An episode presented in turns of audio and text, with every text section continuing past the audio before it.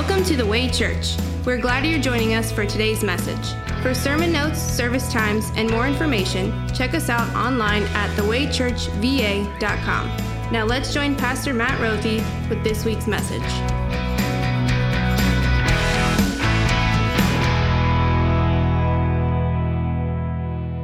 I wish, I've always wished that I could know what he was writing on the ground. Is the Feast of Tabernacles. It was one of three major festivals that God's people, the Jewish people, celebrated every year. It was, it was something like our Thanksgiving. Everybody traveled for it. But in their case, everyone traveled to the exact same place. They all traveled back to Jerusalem, even Jesus. But this is like something straight out of a spy movie. Jesus doesn't just go as himself, he goes in disguise. He goes dressed up because at this point in Jesus' ministry, everyone knew who he was. They didn't really know who he was. When Jesus got to Jerusalem, he, he did what he, he always does. He, he went to the temple and he, and he began teaching there in the temple courts. Amazement doesn't even begin to describe what the people experienced, what their feelings were. Even the temple guards were impressed, they were amazed. Some people saw right through his disguise. They said, This is him. This is the Messiah. They didn't know what to think, though. Other people thought, No, he, he's a prophet. That's who he is. But most people, they, they didn't know what to think. There was a group who did the religious leaders. They knew what they thought of him and they wanted him dead. So they started to come up with a plan, a conspiracy that would get them to, to move him closer to be on trial so they could put him to death. What they did is this while he was teaching in the temple courts, this happened. They came in, brought a woman who was wearing a scarlet letter. She was an adulteress. And they said this Teacher, this woman was caught in the act of adultery. In the law, Moses commanded us to stone such women. Now, what do you say? The case was simple, the law is clear. But Jesus knew they were using this question as a trap in order to have a basis for accusing him. If he said that they should stone her, well, then he is, he's brutal. If he said that they shouldn't, then he doesn't care about the law of Moses. Jesus knew the trap.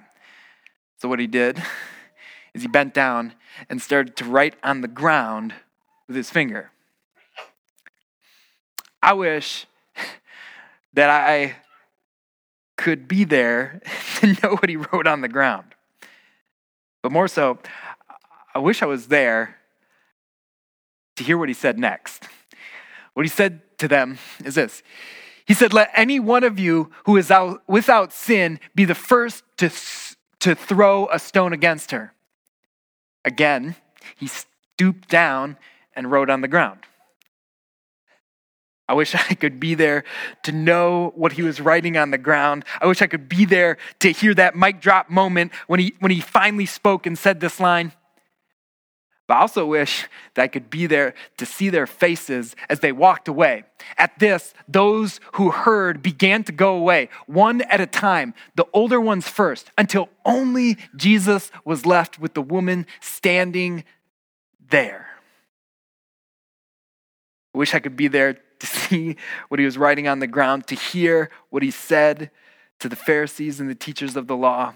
I wish I could be there to see them walk away, to drop their stones. The older ones first, and then finally the younger ones. But most of all, I wish I could be there for what Jesus said to this woman.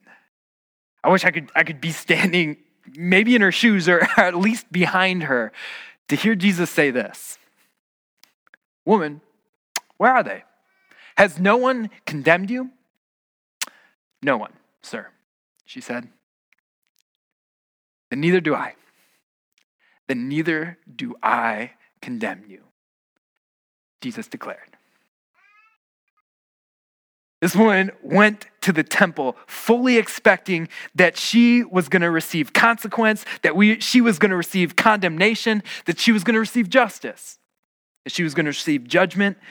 But what did Jesus give her? He gave her freedom. He gave her freedom to go, to leave the life she used to live. That's what Jesus gave her. Her Lord and Savior gave her freedom. But here's the big question that we're asking today is freedom from what? What did Jesus free her from? And you say, oh, Pastor Matt, that's easy. He, he freed her from death, from, from certain condemnation. That, that's what she would have gotten, and he freed her from that. Not wrong. You say, okay, he freed her from a life cycle of sexuality that isn't in line with Christianity. Also, not wrong. But what Jesus freed her from, and, and what he freed us from, it goes beyond that. It goes deeper than that. It's much more significant than even those things.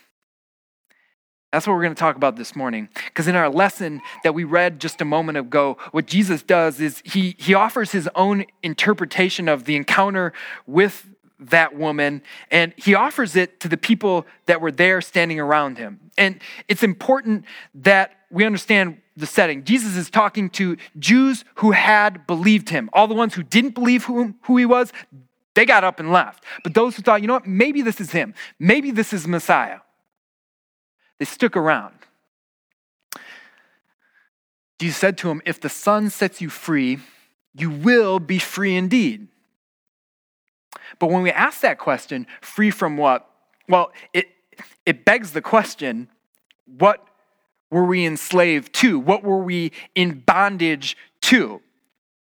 You, you got to ask if you're talking about freedom, what did you hope to escape? What, what were you leaving behind? What do you no longer want to be a slave to? Jesus answers that question. Jesus answers that question in our text this morning with clarity because he had to.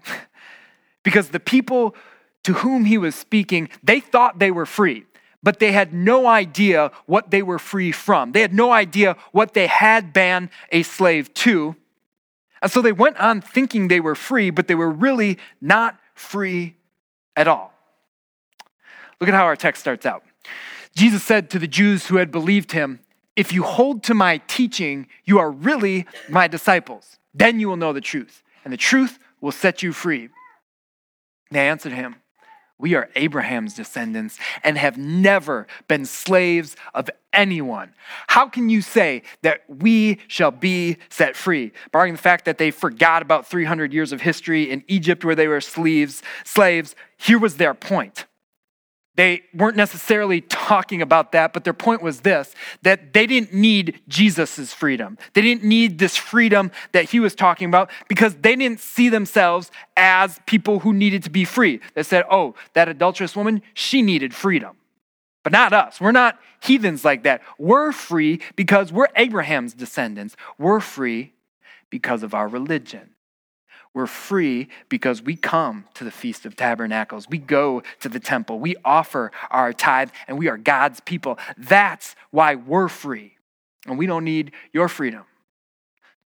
Jesus, he spoke to him after they said, Abraham is our father. He said, If you were Abraham's children, then you would not do, then you would do what Abraham did. As it is, you are looking for a way to kill me a man who has told you the truth that I heard from God. Abraham did not do such things. You are doing the works of your own father. Jesus' point is simple it's that your religion doesn't match your life. That's what he said to him. And I put religion in quotes because what we're talking about is an outward moral adherence to laws, to, to moral performance as a means to salvation. And he said, even if Abraham was about that, he, he didn't do what you're doing because Abraham, he, he was about his religion. He knew his religion. He didn't forget certain aspects of it, like, oh, say, m- murder. No. What you're doing is inconsistent. There is a massive inconsistency between your religion and your life. But they doubled down. The people to whom Jesus were talking about said, Whoa, we are not illegitimate children, they protested. The only father we have is God Himself. Interesting.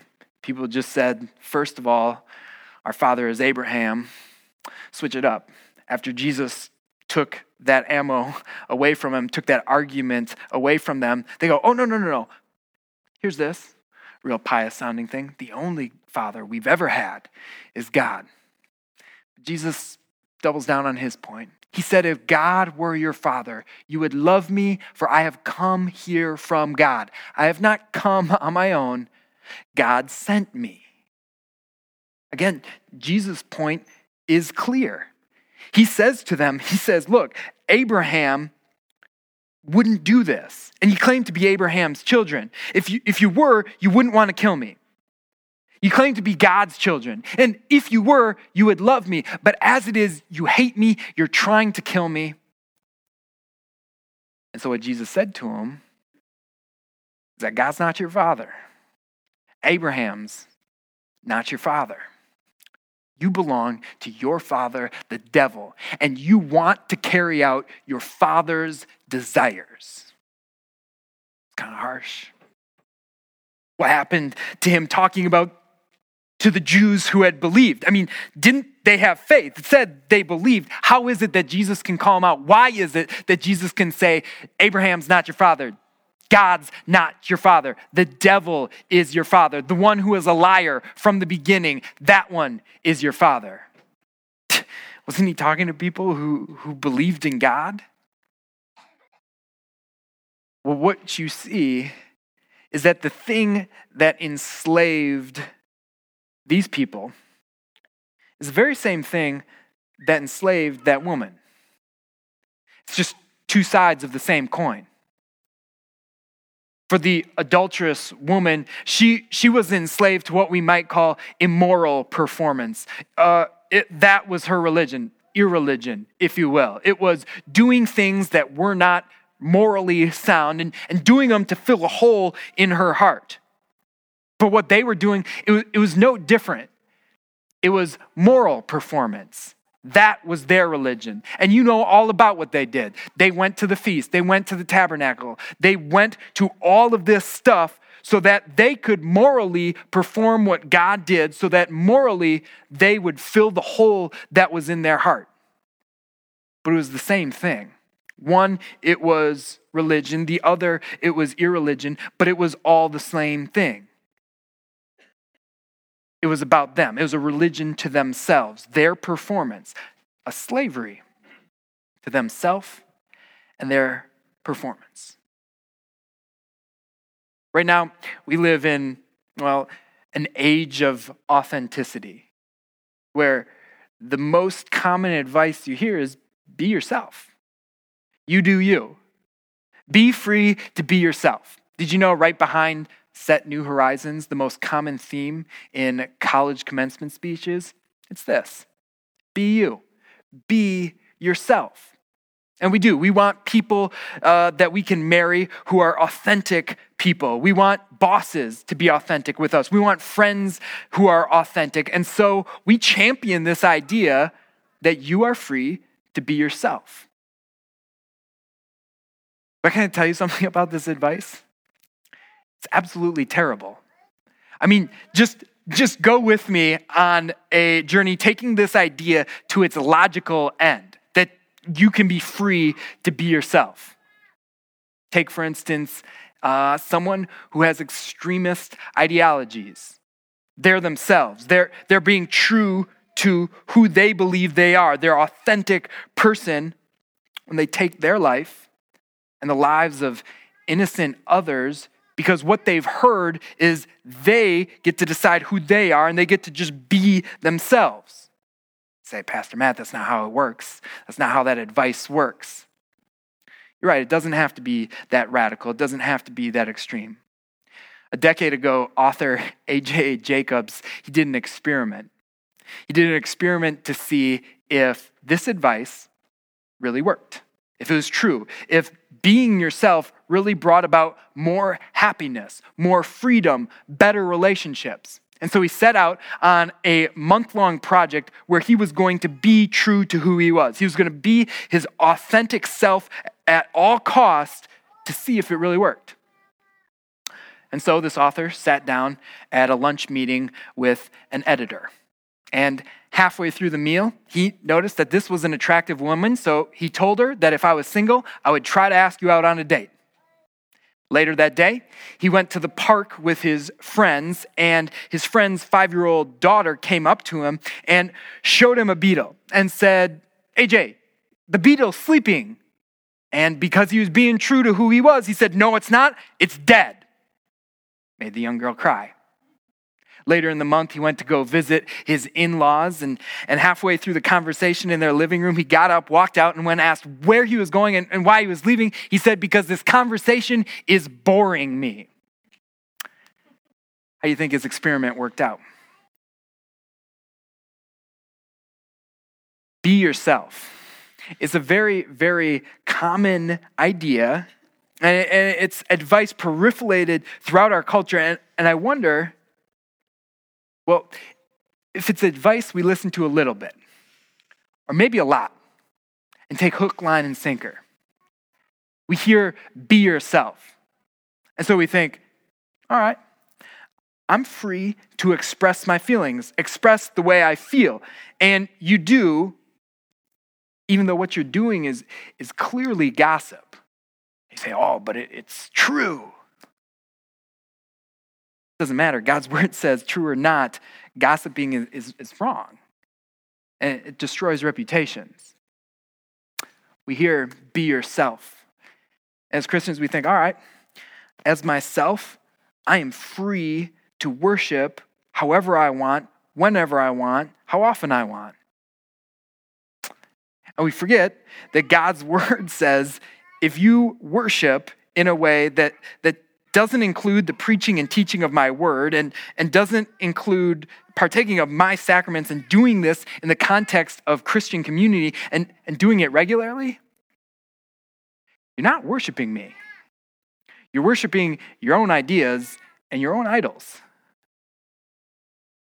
We hear, be yourself and we think, okay, I am free to be who I want to be. And, and we work and we strive to, to have these identities that are unique, that, that stand out. And we do it at, at sometimes the cost of, well, our character.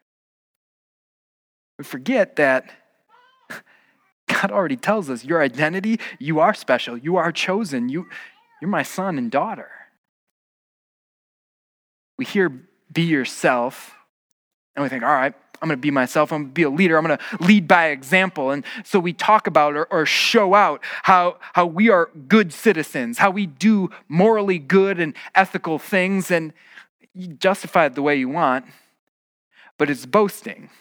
And we forget that God's word says, no, st- stop this. It is by grace you have been saved, apart from works, so that no one can boast.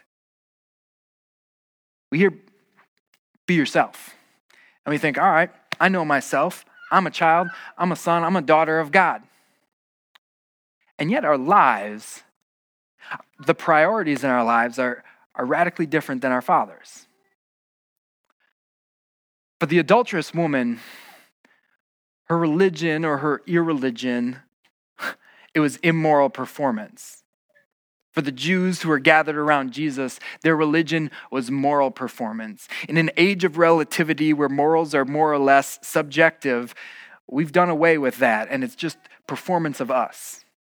It's performance of you, our authentic self. Be who you are, you do you. And the highest happiness, the highest sense of freedom that you can find is doing you as well as you can do yourself. But freedom, often interpreted to, to be this thing that means you can do whatever you want, doesn't truly result in that. That sentiment doesn't move you towards more freedom. It enslaves you. It enslaves you to yourself. Jesus said this He said, Very truly, I tell you, everyone who sins is a slave to sin. Jesus said, If you hold to my teaching, you are really my disciples. Then you will know the truth, and the truth will set you free. he said, If you hold to my teachings, He said, if you hold to my word, you're really my disciple, then you will be free. It's not enough to just know Jesus is a cool dude. It's not just enough to know that he's the one who promotes and starts the ideas about love and generosity and wholeheartedness, and then go out and live and do your own thing.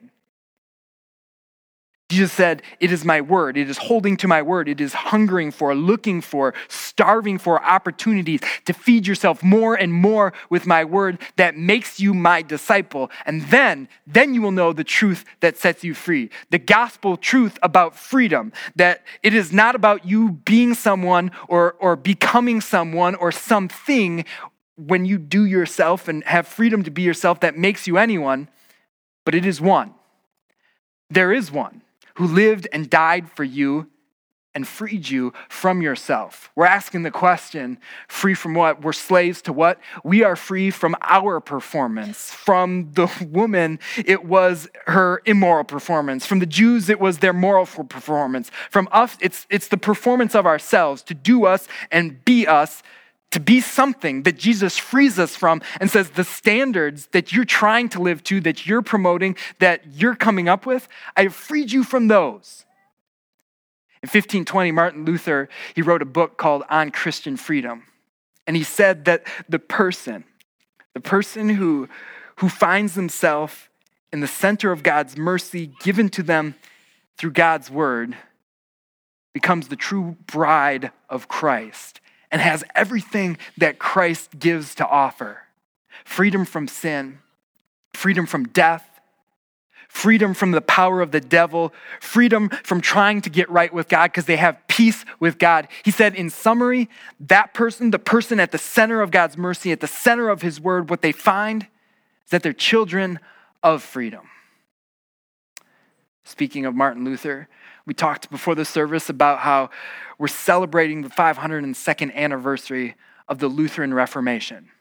We're celebrating the fact that through this man, God ignited a revolution, a revolution that brought grace, that brought the message of the gospel back to its central place in the life of Christians. Martin Luther did a lot of his work by writing. You know what the last thing he ever wrote was? Well, in 1546 in Eisleben, Germany, just moments after he fell asleep in his Lord and went to heaven, his friends, his colleagues, and his family found a little scroll in his pocket, a piece of paper that said this We are beggars. This is true.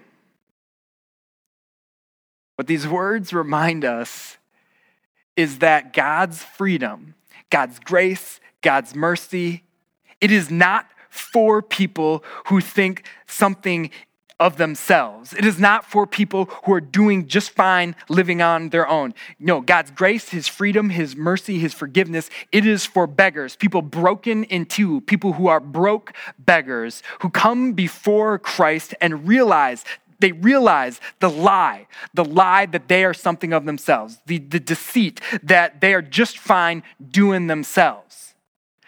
What this reminds us of well, it reminds us of our, our posture as a Christian from the beginning of our life to the very end of our life. We are beggars. This is true. That's being real. That's being authentic. It's what maybe addicts call bottoming out, realizing that this is where we start building up from. And yet, so often, if we have to beg for it, we'd rather live a lie. We'd rather live a lie and stay enslaved to that which is bonding us, keeping us from Christ, than realize who we are. What God's word tells us, what these words, these last written words from Luther remind us, is that we are nothing in and of ourselves, that on our own, we are broke beggars standing for God. We can't on our own bring anything to the table that makes us right with Him. We can't on our own make Him happy. There is nothing in you that you have where you can just be yourself and be good, be right with God. But it happens when we come before our Lord and Savior and we stand there stripped of all power, stripped of all pretense, and we stand there with our bowls empty and saying, Please, sir, may I have some more? That our Lord Jesus takes everything that he has and he pours it out into us. He pours all of his freedom, all of his forgiveness, all of his love. And there in our bowls, we find the truth. We find the truth that you are no longer a slave. You are no longer a slave to sin, but rather you are a son and a daughter of the Most High God. And what Jesus tells us in his word is this a slave has no permanent place in the family, but a son. A son, a son and a daughter belongs to it forever. So if the Son sets you free, you will be free indeed. That is who you are. You are a daughter, you are a son of God, set free indeed by the capital S O N, the Son of, Jesus, Son of God, Jesus Christ. You are free from immoral performances. Stop. Leave behind anything that you are doing that you are looking for to fill that hole in your heart. You are free from moral performance, trying to make promises to your church, make promises to your pastor, make promises to your friend that you're going to do better next time. It's not about that. That's not what's going to find and fill the hole in your heart. Stop with the performance of, of you, you trying to do you and be yourself, and simply find this that you have a Savior who, at the center of all of it, is authentic and true, who has wrapped his arms around you and brought you to the center of his genuine, real promises that you are free. You are free indeed. Question before we wrap this up How are you experiencing that? How are you experiencing your freedom? In other words, how are, how are you doing, John chapter 8, verse 31, 32? It says this Jesus said, If you hold to my teaching, literally, if you lego to mo, which means hold to my words, if you hold to my word, you are really my disciples. Then you will know the truth, and the truth will set you free. It's worth repeating the idea that, that you can nominally be a Christian, that you can know him, that you can hear him, but then not cling to, graphs, find opportunities to consume God's word, it, it doesn't work. You can't go and, and hear his word and then go, I'm going to go do my own thing. He said, if you hold to my teachings, if you hold to my word, if you grasp it, cling to it, remain in it, then you will know the truth. Then you will know the freedom bestowing truth, and it'll set you free. It'll set you free from whatever chains come ringing to bring you away from me. Question I'm really asking is this How are you experiencing your freedom? How are you holding to His word? How are you hearing His word? Because if you're not holding to His word, if you're not hearing His word, you're not experiencing his freedom. You're missing something. The analogy that I used in the kids' message, it, it was taken from St. Augustine, who, who talked about taking a fish that lived in a pond and, and setting it out on a bank. Taking it out of the little pond that it lived in doesn't free it to live in a bigger, larger world. No, it destroys it because it, it's living contrary to its design. Same with us. If you take the Christian out of the sea of God's mercy and grace that, that He has called us to, that He has put us in, if you take it out of the community of Christians where they are sharing the word with one another, you're not being freed for more. You're being destroyed because you're not living according to your Creator's design. Last month, October, it, it has, a, a week, the second week, where it's Mental Health Awareness Week. One of the greatest stories that I, I heard from that week was of the work that Dr. Sam Everington is doing. He is, a, he is a psychologist who was working with people dealing with extreme loneliness, anxiety, and depression. What he noticed is that the medication that he was prescribing for people worked for some people some of the time but not for all the people, even close to all of the time. So, what he had in mind to do that he was going to prescribe something extra. What he would do with his patients that came in is that he would prescribe for them, they had to come to his office twice a week.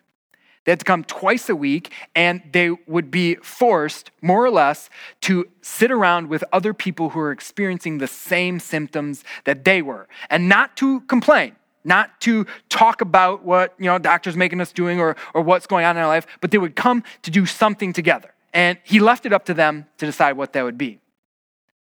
The very first meeting that this group have, one man, Larry, was so anxious about having to be in this setting that he, that he literally vomited anxiety. And he was so worried about having to talk to and, and be with this group. But then this group started talking about what they could do. They looked out back behind the doctor's office, and there's a, a small pad of land that, that was a mess. And so they decided they're going to make a garden. And these, these city folk, they, they didn't know anything about gardening, but they started to watch YouTube videos and learn. They started to learn about soil types and, and seed types. They started to learn about the rhythms of the season. But something far more important happened. They formed a tribe. They formed a tribe where they took care of one another they formed a tribe where, where people would come having really bad days, really bad symptoms, and, and they would talk to each other about that, encourage one another with what was going on. And what they found was freedom. They found freedom from the loneliness, freedom from the depression, freedom from the anxiety. And actually, Larry put it a lot better. When I asked about this experience, what he said was as the garden began to bloom, we began to bloom. What Dr. Sam Everington and, and his patients discovered just, just a couple years ago, it isn't something new. It's something that God has been telling us through His Word for a very, very long time. And that is when we gather, we grow. And that is not just a, a quaint sounding truism that happens, but it is real. And here's why. During this sermon series, we're talking about the blessings of having a faith family, the blessings of getting together with people who are our brothers and sisters in Christ. And perhaps the greatest blessing of them all, the blessings, the blessing from which all other blessings flow, is that when this group gathers, we always gather together around God's word. We always hold to the word. We always cling to the teaching of Jesus Christ in everything we do. It happens in our worship when we gather together here. It happens when we celebrate the sacraments of, of communion and baptism. It happens when we get together for Bible classes, whether in life group, whether it's in adult education in our foundations class. It happens when our kids get together. It happens all of the time. And that's why it's true. When we gather together, we grow. So, how are you experiencing the freedom? How are you holding to God's word? Early in the sermon, I said it, and I still mean it. The advice to be yourself, it's terrible advice. It's bad. Stop saying it. but what if it wasn't? I mean, what if we reframed it just a little bit? And it was actually really good advice. What if you and I constantly told one another to be ourselves? You told me to be myself. I told you to be yourself, but, but we did so understanding this who you are. You are free because the Son has set you free indeed. That way, when life gets messy, when the chains again start ringing to tempt you and, and, and to pull you back into a life of bondage to sin, you give me that advice. And I give you that advice. Be yourself. Be who you are. Be free because of Jesus Christ, the Son who has set you free indeed. But maybe don't be yourself. Be us. Be we. Be a faith family. Be a group of free people. Amen.